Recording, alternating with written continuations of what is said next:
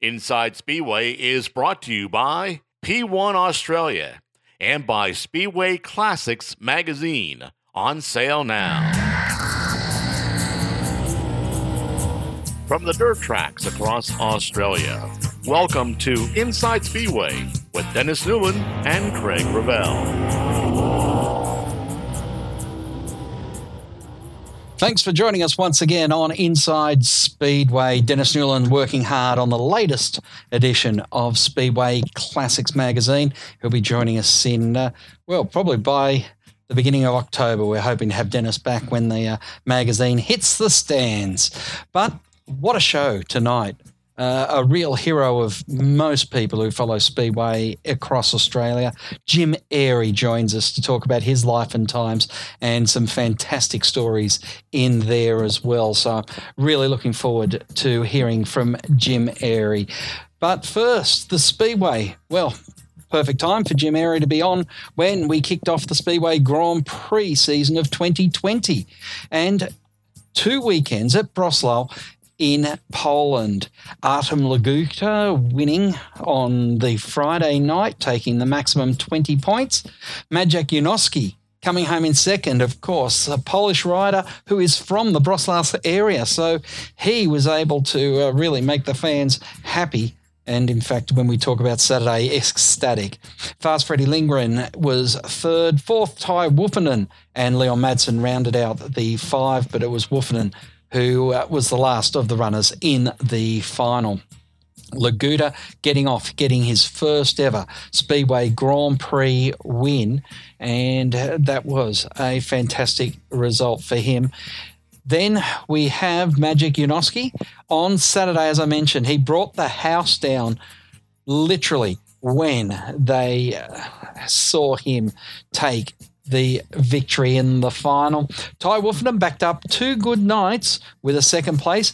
The defending world champion, another pole, Bartosz Zmarzlik finished in third. Fast Freddy back in fourth. He was the final runner in that final. Now, Artem Laguta finished in fifth.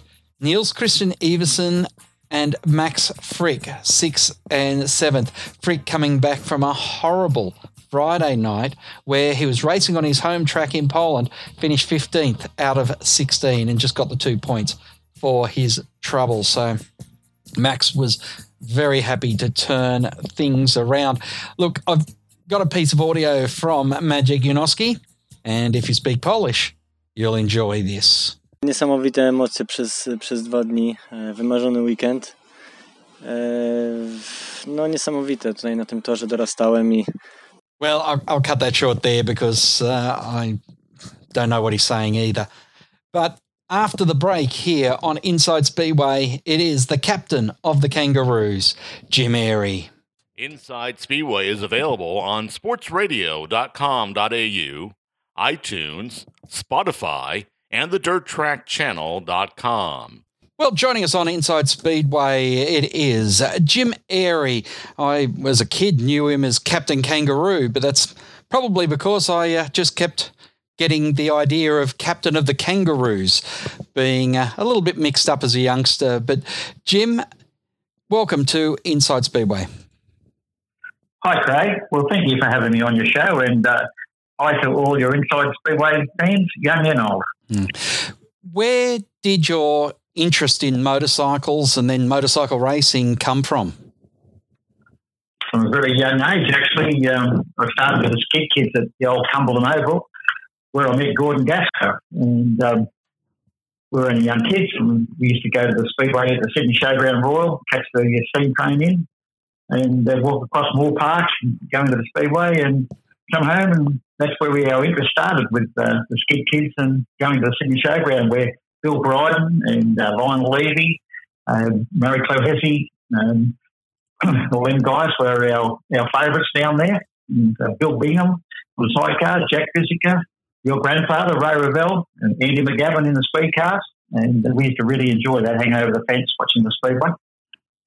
You and Gordon had uh, a life a lifelong friendship, really. Uh, unfortunately, he lost his life at Liverpool in 1970, but uh, gee, you did some stuff together, didn't you? we sure did. We sure did. We joined Fairfield Motorbike Club together, and uh, we were called the Terrible Twins. And we raced all around New South Wales at Young and Muswellbrook, uh, Heddon Greta, um, Goulburn, all in places on short circuit. Uh, Moorebank scrambles, Bathurst every year at Easter, Oran Park, and um, we won an Australian Championship each at Victor Harbor in about 1970, I think I believe, or 1969. And we decided then we were going to go and ride Speedway. What was it about Speedway that, uh, when you're doing all that other riding, what was it about Speedway that just drew your attention and, and made you love it so much? Uh, I, I, think honestly because it was so close um, uh, and just drew us to it. Um, uh, the other the other sports were terrific, uh, speedway for us was a sort of a, possibly a profession in the future. And uh, Gordon and I really wanted to ride speedway. You were known as the King of the Royal, and uh, obviously the Sydney Showground Speedway was the, the the pinnacle of racing in New South Wales and for the most part around Australia. What was that track like to be uh, racing on? Craig. That was a fantastic arena and circuit. The way that um, Empire Speedways, John Sherwood in particular, ran that show was absolutely fabulous. The way they, uh, the lights were on around the track uh, and the rest of it was in darkness, and the lights would come on, and the, the, first race was ready to kick off with people in white overalls pushing the bikes for the first the start, and the music was playing. It was just phenomenal. You uh, dominating racing in Australia. How did the opportunity come to go over to England? Uh, that was in 1964. Uh, Bob Sharp um, helped Gordon and I get a contract with Mike Parker uh, to race for Sunderland. And um, after talking to some uh, people, Mike Broadbanks and Ken McKinlay, they told us to uh, pack our pack our bags and get over there and take everything we've got: um, bikes, leathers, gloves, tools, everything we got. And so we, we got over there, we were, didn't have unfamiliar equipment, which was very, very good advice. So we went on a two year contract with Mike Parker. And you went over there by boat. That's, you know, a long time in those days to be travelling around the world. That's the only way you could get there them days. Um, and uh, with, especially with our bikes in big long crates, uh, wooden crates, but uh, Gordon and I, we never drank, we never smoked, and we took skipping ropes and we were skipping every day to try and keep fit and organised and, um, and, and, see the world, which them days was very far apart, not like today. Um, totally different. It was like going to another planet. When you're racing for Sunderland, the Sunderland Saints, uh, that club was up in the north of England. That's quite a difference to uh, living in Sydney up there in the north? It, was the cold, the rain. Um, that was a bit hard to take because we stayed a winter as well. And Gordon got a job sign writing at the local council, and I got a job in the motorbike shop as, as a mechanic. And um, I remember Gordon coming home one night on the push bike from work, and he had a little goatee beard at that stage and moustache, and it was covered in snow. it was so funny. But gee, it was cold. That window was terribly, terribly cold made us very homesick, actually. what was the racing like compared to what you were racing in Australia? Was the standard much higher? Uh, especially with the top riders, it was was we were in the provincial league, and um, Ivan Mauger was in that as well at that stage, um, which was the, the lower of the leagues. Um, but it was very very competitive, uh, and you rode for a team. It was like riding for Parramatta. Uh, you rode for a team and you rode home and away, and then it was a, a season point score for the team.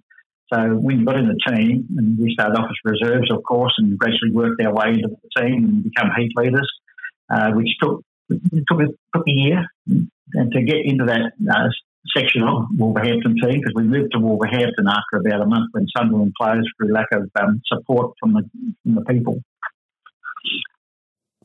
Wolverhampton has got a, a, fantastic tradition of speedway, but you had two years on and then back in Australia for 60, what was it, 1966, 67 season, and then back, or was it from 65 to 67 and then back to uh, Wolverhampton? Yeah, we come back in 65 and they uh, finished around 65 and 66. I didn't go back in 66 because my dad died and um, I had family commitments with my mother and, um, and my dad was sick for quite a while there. So I didn't go back in 66. Uh, I went back in 67 after I got married to my wife Rhonda and we rode for Wolverhampton for the next two years. What were you doing for work? Were you a professional speedway rider? Because I can't imagine it was paying that much money back in those days. Over there, we were full time on because you rode sort of five or six nights a week. Um, and sometimes at Glasgow in the top of Scotland and down at Exeter in the bottom of, bottom of uh, England. So we were doing a lot of travelling, and Gordon and I drove, travelled together a lot um, until we got married, and um, we were in a little uh, Morris Minor van with two bikes in the back, our leathers and our spare wheel we didn't have extra bikes then days. Only had one bike and um, one spare wheel. And uh, we done a lot, a lot of miles together, know, travelling in that little Morris Minor thousand van. What was going to Europe like and, and racing in Poland and, and the USSR, which was both the Poland and the USSR in those days were behind the Iron Curtain? Yeah, well, that came a bit later in, in life when I was sort of riding for Sheffield and um, to get in the world final them days, which was always our aim to be to be in a world final.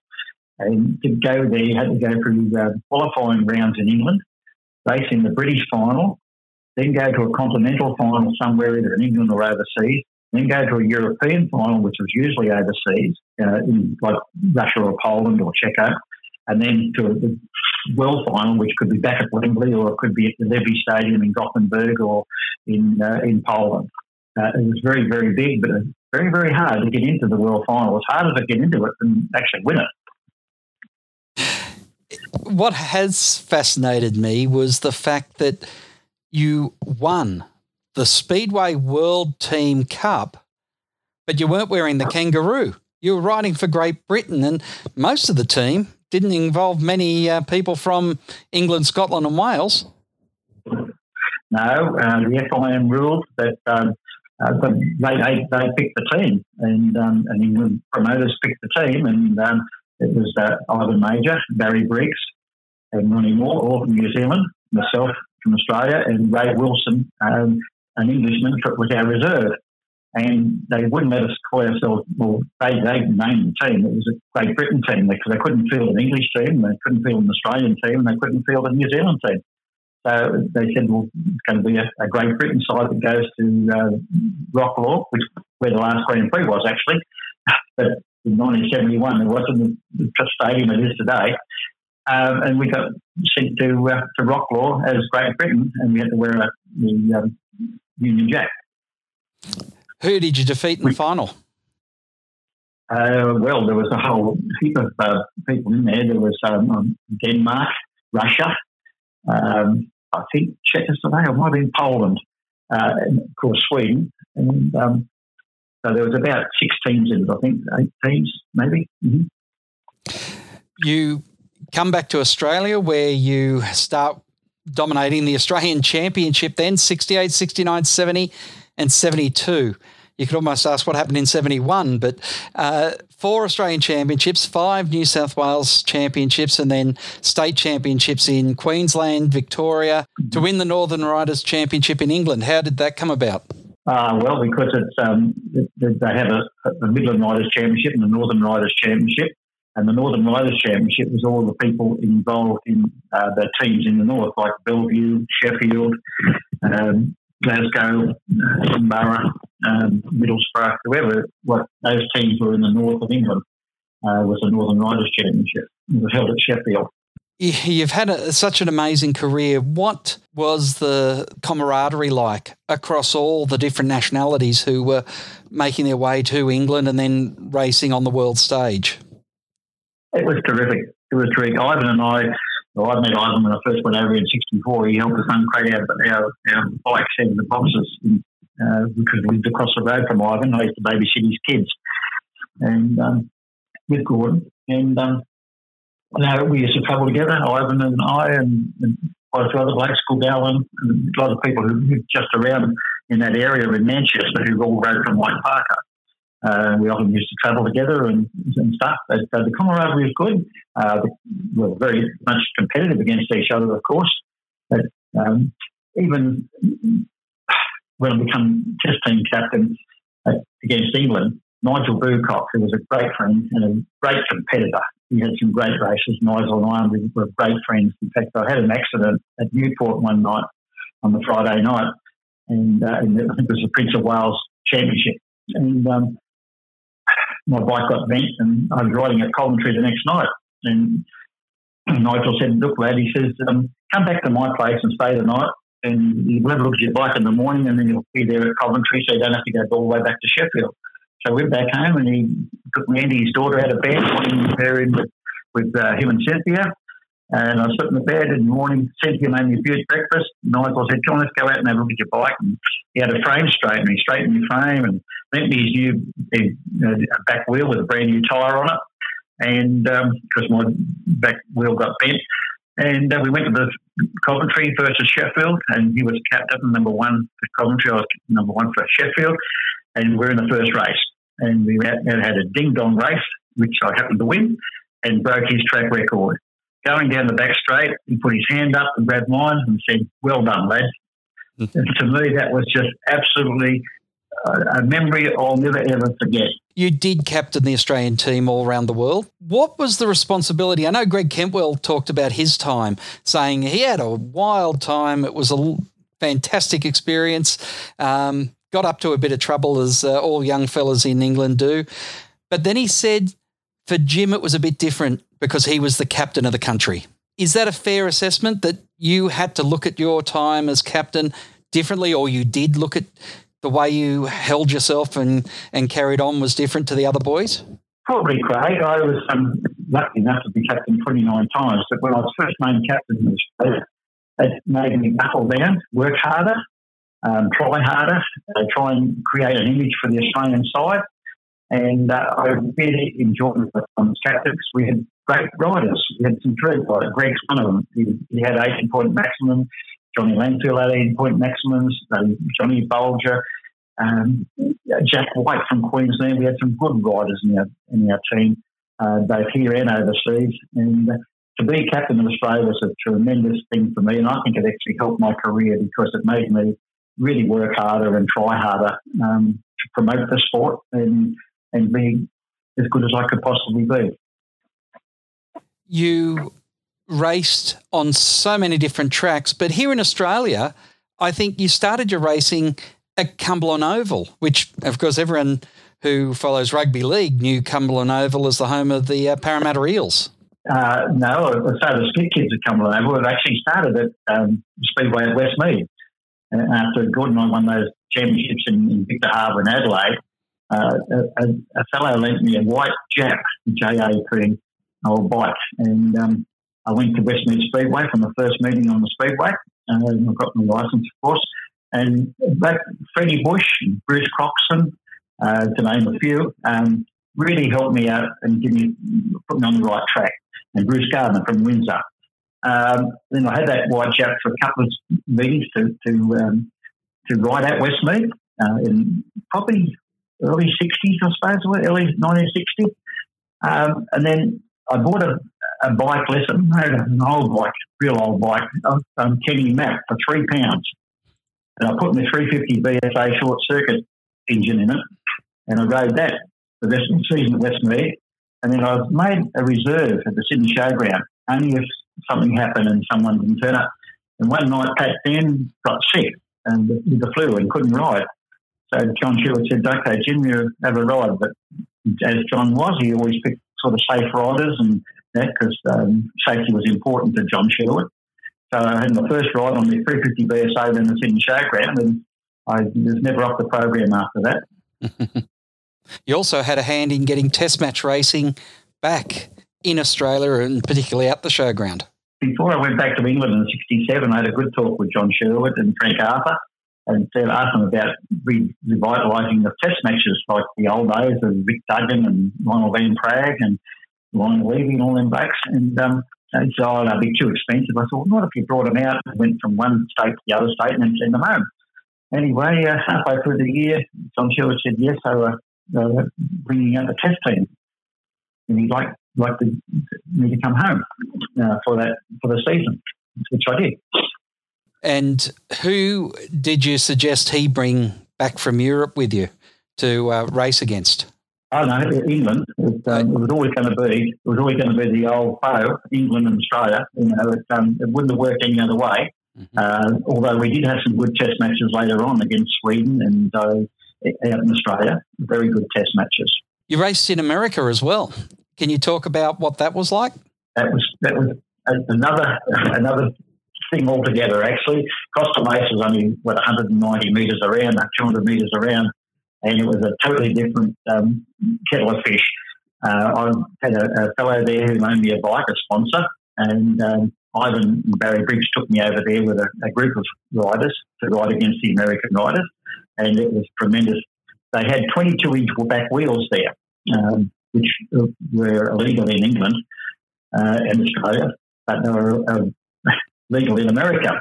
And they're the old leatherhead tyres, which is what the old old bikes had in, you know, the well, Van Praag's days were 22 inch back wheel. And they really suited my style because a 22 inch wheel against a 19 inch wheel had a lot more grip and really suited me down to the ground. And I really had a couple of really good seasons in America.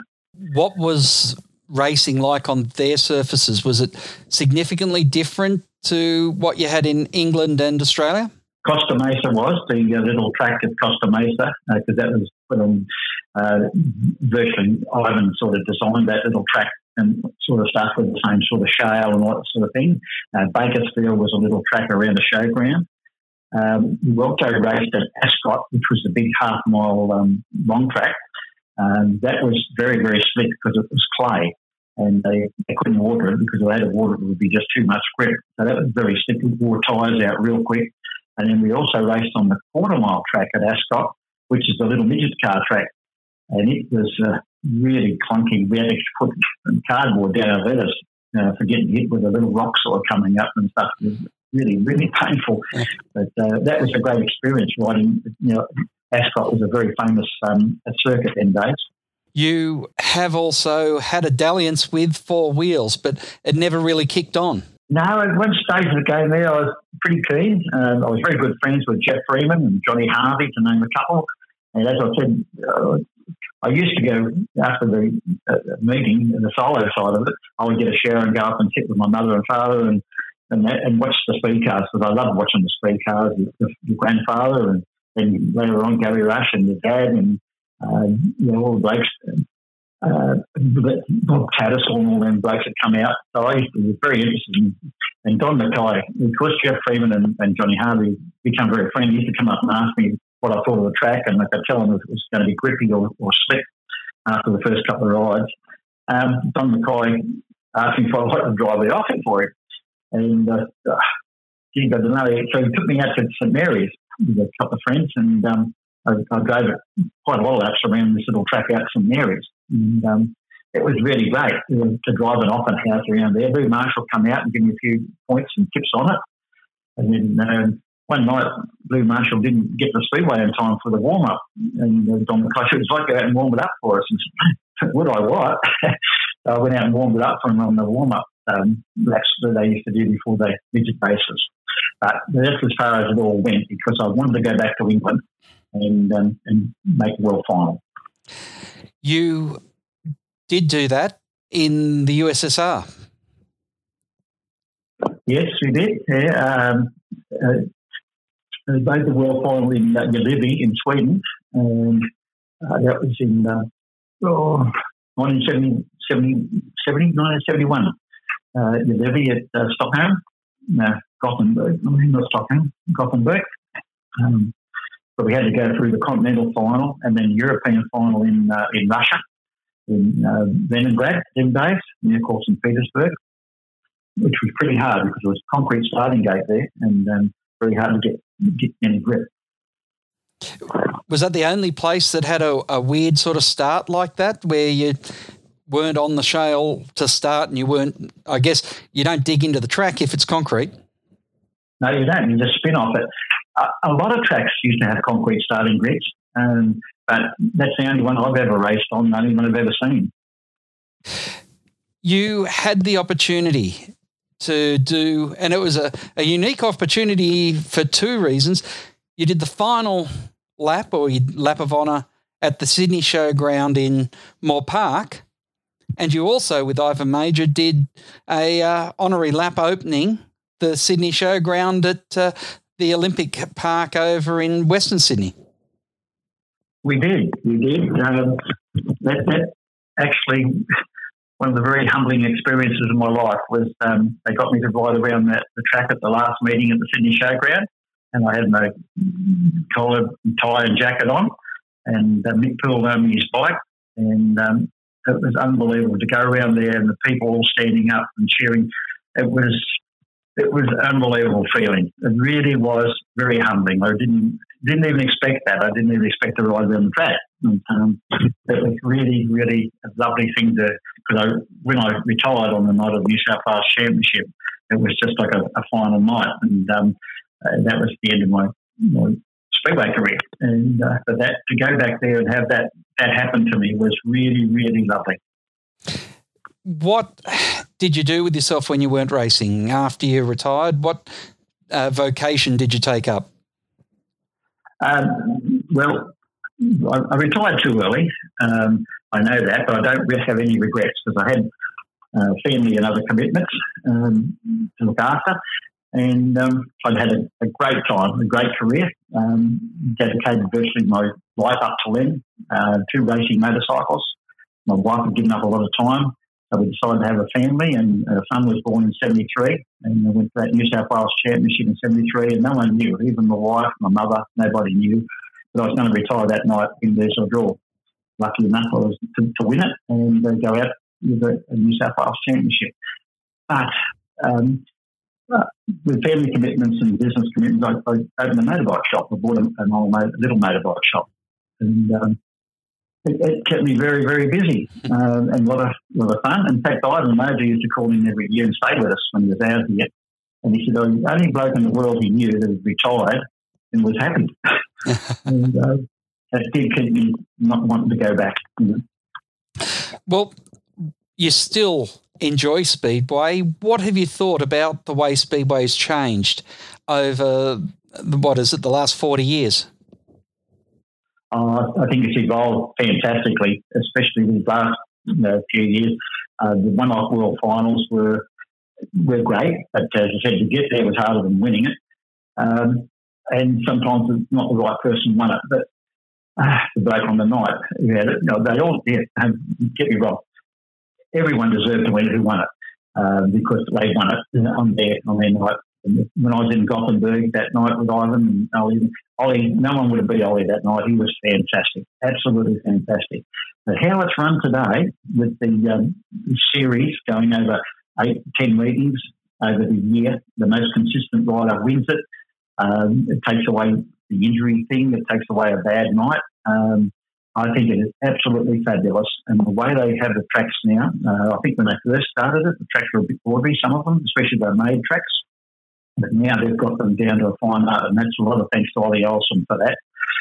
Um, the machinery, like three bikes and four in the pit crew, their letters and their sponsorship and the colours over the bike, and the bikes are beautiful. Gee, they're beautiful. That front suspension and the lay down engines and the carburation you know, the bikes are just, oh, I, I look in awe at them. I really do. They're just absolutely fabulous. Racing is, is really great. You mentioned about having to stick the uh, newspapers down your leathers to protect you from the from the clay and the rocks. What do you think now? We see uh, the innovations like the uh, protector on the back wheel to stop the rooster tails and little things like that, which probably make it more enjoyable for the fans and uh, I can imagine makes the riding a bit closer.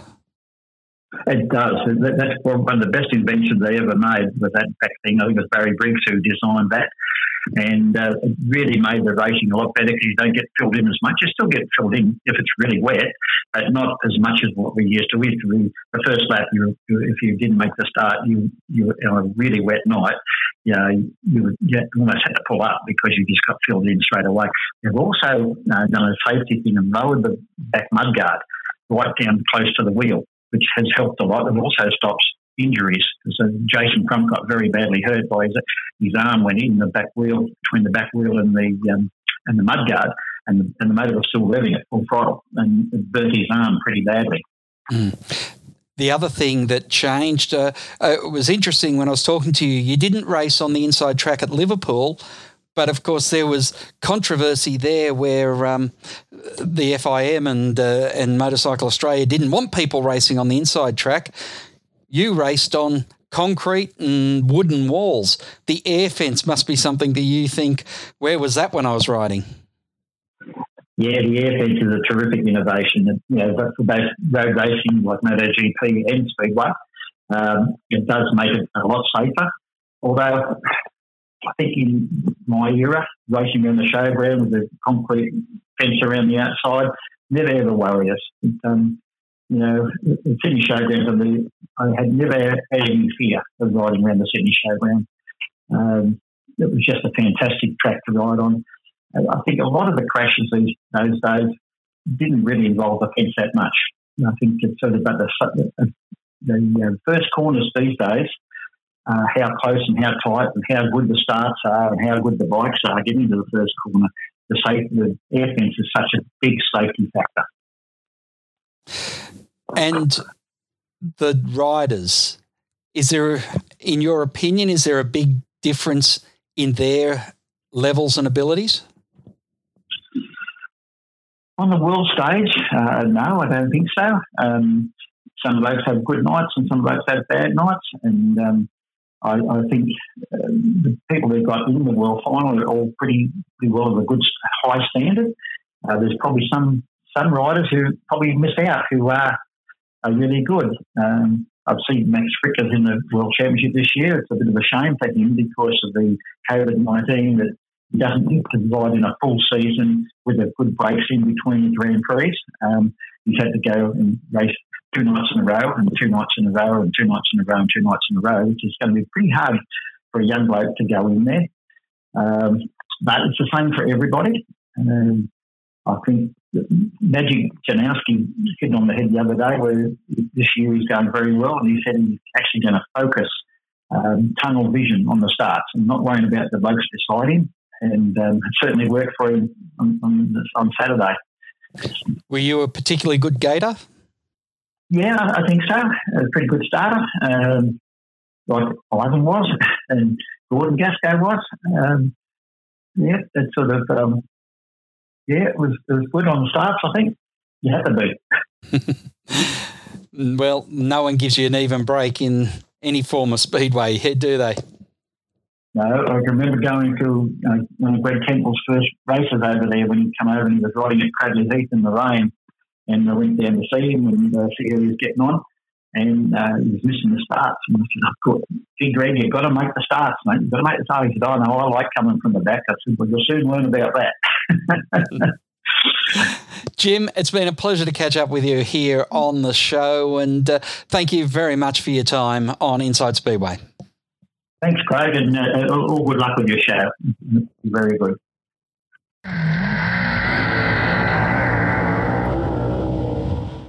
My thanks to Jim Airey there. Fantastic to have him on the show and fitting with the first two rounds of the Speedway Grand Prix. Now it's just uh, eight days away till we see their move to Gorzów in Poland. So on the 11th and 12th, another, well, they're double headering it all through the rest of the season, aren't they?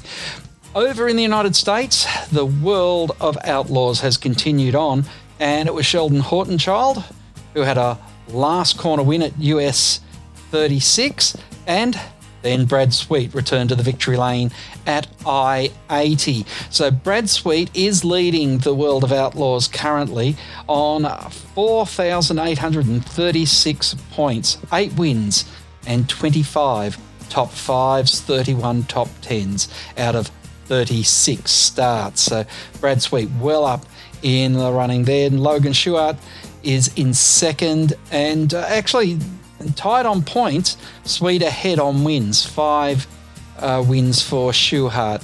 Donny Schatz is 70 points back. Then it's Carson Macedo, 86 points back, the Australian speed car champion Macedo, and Sheldon Haudenschild is 88 points back, rounding out the top five. As we look down, Kerry Madsen, who of course won the uh, 360s at Knoxville not so long ago now, uh, he's sitting in 14th place. And the man who's been making all the news, Kyle Larson, is sitting back there in 17th. So uh, it's going to be interesting to see how the uh, world of outlaws continue on. Their next round coming up on this weekend is at Huset's Speedway. So uh, they'll have Huset's Speedway on the 5th and 6th of September, and then Dodge City Raceway Park on the 11th and 12th. So great with the uh, World Series really putting on a, a great show, even under the. Uh, well, the COVID 19 restrictions that are happening right across the USA. Look, joining us once again on Inside Speedway. It's been a pleasure to have you. My thanks once again to Jim Airey. It was fantastic speaking to him, and uh, what a life of that, well, one of the greats of Australian Speedway. Until next time round, keep smiling and bye for now. Tune in next week for more on Inside Speedway. Inside Speedway is produced by Thunder Media. Any reproduction, accounts, or descriptions of the program without written permission from Thunder Media is strictly prohibited. Inside Speedway is brought to you by P1 Australia and by Speedway Classics magazine on sale now.